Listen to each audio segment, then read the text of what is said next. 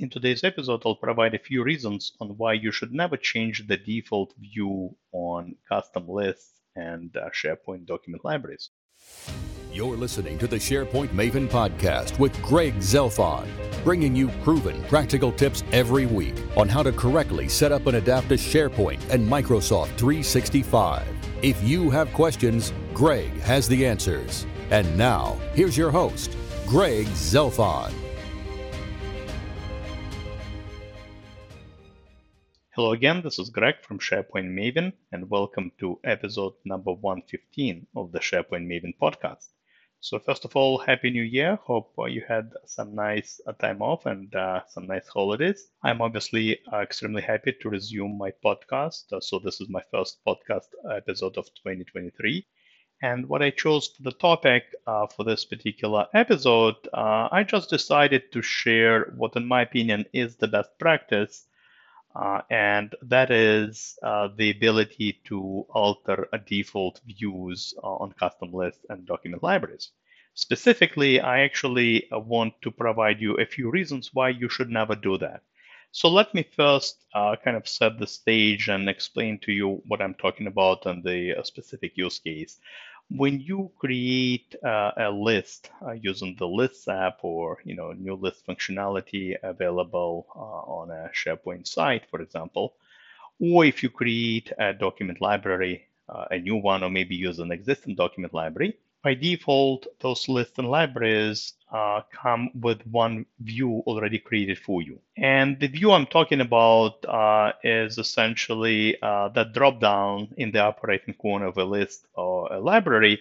Uh, if it's a list, it's called all items. If it's a library, it's called all documents.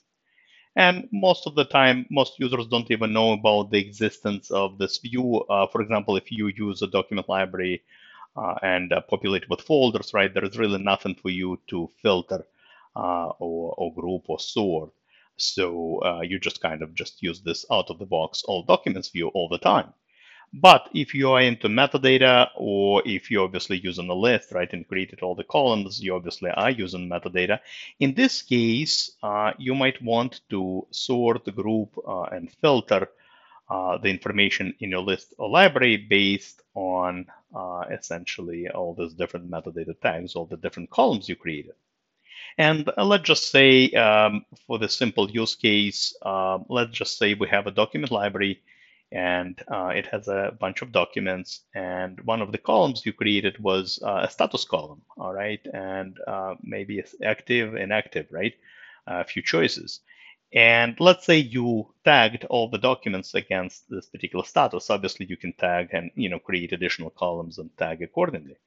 Now, let's say you um, then decided to filter and only you know filter out inactive documents. So obviously now you have all the active ones uh, present on your screen. And what usually happens, uh, the users go in in the operating corner, they click uh, all documents uh, drop down and there is a button there called save this view as. And uh, if you click on this button and if you just proceed and you know click the save button, what will happen is the view, the default view will be overwritten with the new view you just created uh, when you filtered for active uh, documents. And as a result, uh, what will end up happening is that now uh, all the other users uh, will go to this library. Uh, all right, they will obviously see this view uh, by you know default, obviously, right? Because that's the only view that exists, and they will only see a subset of documents, and not the entire library, because uh, the other you know documents are filtered out. So that is actually one of the primary reasons why you should never uh, change, you know, you should never touch that default view. It's very easy to override, by the way, in the in the modern uh, SharePoint Online experience. Uh, so what should happen instead when you, let's say, let's say group or sort or filter by certain metadata columns, and then you want to save this view uh, kind of as a separate view, what needs to occur is when you click on all documents dropdown, just choose save as, uh, but uh, don't just accept the default name, uh, give it a, a, different name, all right? You see by default, if you are not careful, it just will overwrite uh, the default view, and that's what unfortunately happens all the time. Uh, make sure to give it another name. And what will happen is the default view will remain in place, but then there will be a new view created, all right, under that all documents dropdown, uh, that will uh, essentially allow the users to easily switch uh, back and forth between the default view and that custom view you created. Let me now tell you about another reason uh, why you should never touch that uh, default all documents or all items view. If you want to quickly assign metadata to the various you know files or items that you have in your list or library, I'm sure you heard about edit in grid view option.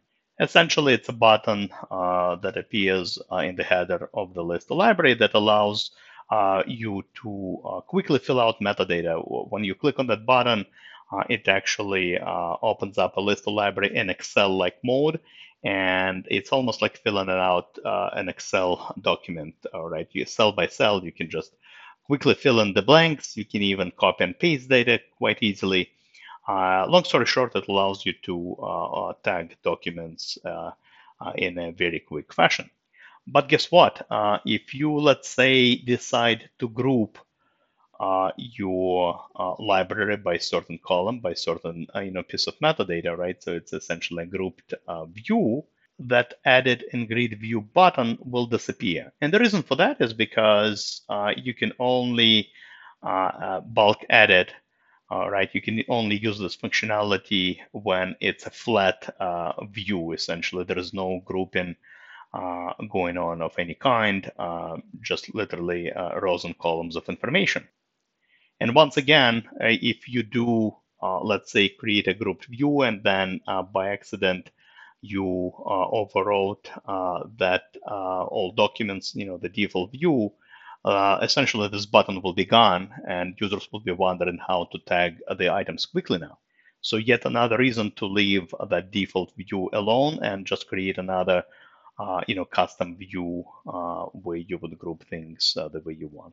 So you're probably wondering what is the alternative. So if you cannot touch that default view, uh, what is really the best practice related uh, to the uh, views in lists and libraries? And the best practice is to create as many views as you need.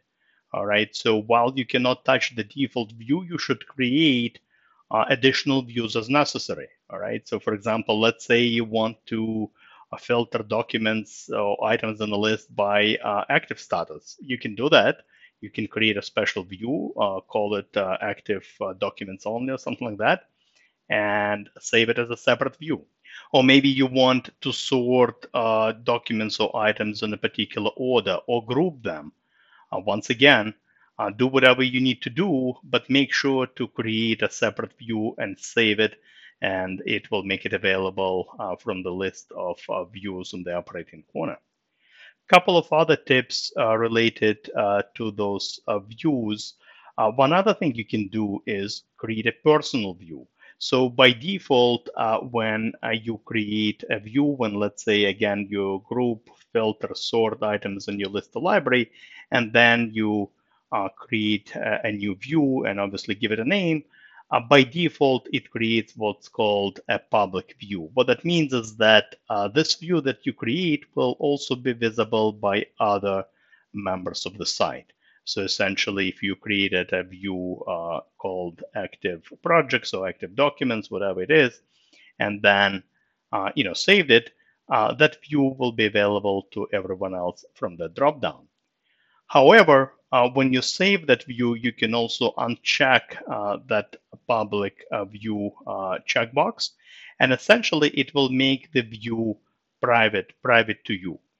And what that means is that uh, it will be only you who will see uh, that view uh, in the list of uh, you know uh, views on the dropdown. Sometimes maybe you just work with a subset of items or documents uh, in a document library, and you don't want to overwhelm your colleagues with additional I don't know five ten views, you know that are only relevant to you and your particular use case. So uh, making sure that the views you create are going to be uh, private to you is definitely a best practice. Another thing, uh, kind of related to the topic of this episode, uh, is the fact that you can make any new view the default view uh, of the list library. The out of the box uh, view all items or all documents uh, might be a bit, uh, you know, irrelevant, right? If you always, you know, want to view certain items or, you know, documents in a particular uh, order, let's say, or grouped by a particular column, or maybe sorted in a particular way.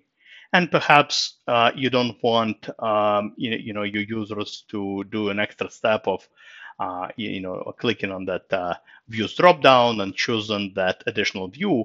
Uh, what you can do is uh, make any public view a new default view on a list of library. And that's really important. You can only make public views uh, the default views. Obviously, you cannot make uh, a private view, you know, your own view a default view because it's just not uh, going to be available to anyone else uh, on the site. So to make that view the new default view, all you need to do is just navigate to this view, choose it from the drop down of available views on the upper right hand corner of the list or document library, and then uh, choose set current view as default. It will be an option available towards the bottom uh, of the drop down. And what will happen next time uh, the users click on that list library, the default view uh, that you chose will open uh, up by default.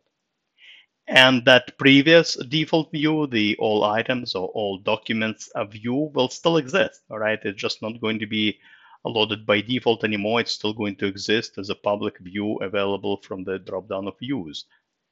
So this way, uh, if let's say you grouped uh, items, all right, grouped, uh, let's say documents in your document library, uh, you will have a default view that would, will nicely uh, present those documents uh, to the end users. But at the same time, the old documents, you know, default view, the, the flat list view, if you will, will still exist uh, for you to choose from and uh, obviously will allow you to edit in grid view and also just visualize all the rows of data and all the columns of information that exist on this library uh, without any uh, filtering, grouping, or sorting. That's all I really wanted to mention in this particular episode. Hopefully, you learned uh, a few new tricks and the best practices. And as always, happy to see you on my blog, sharepointmaven.com and talk to you next week. Goodbye.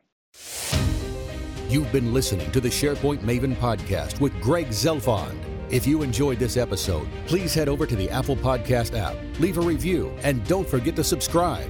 Thank you.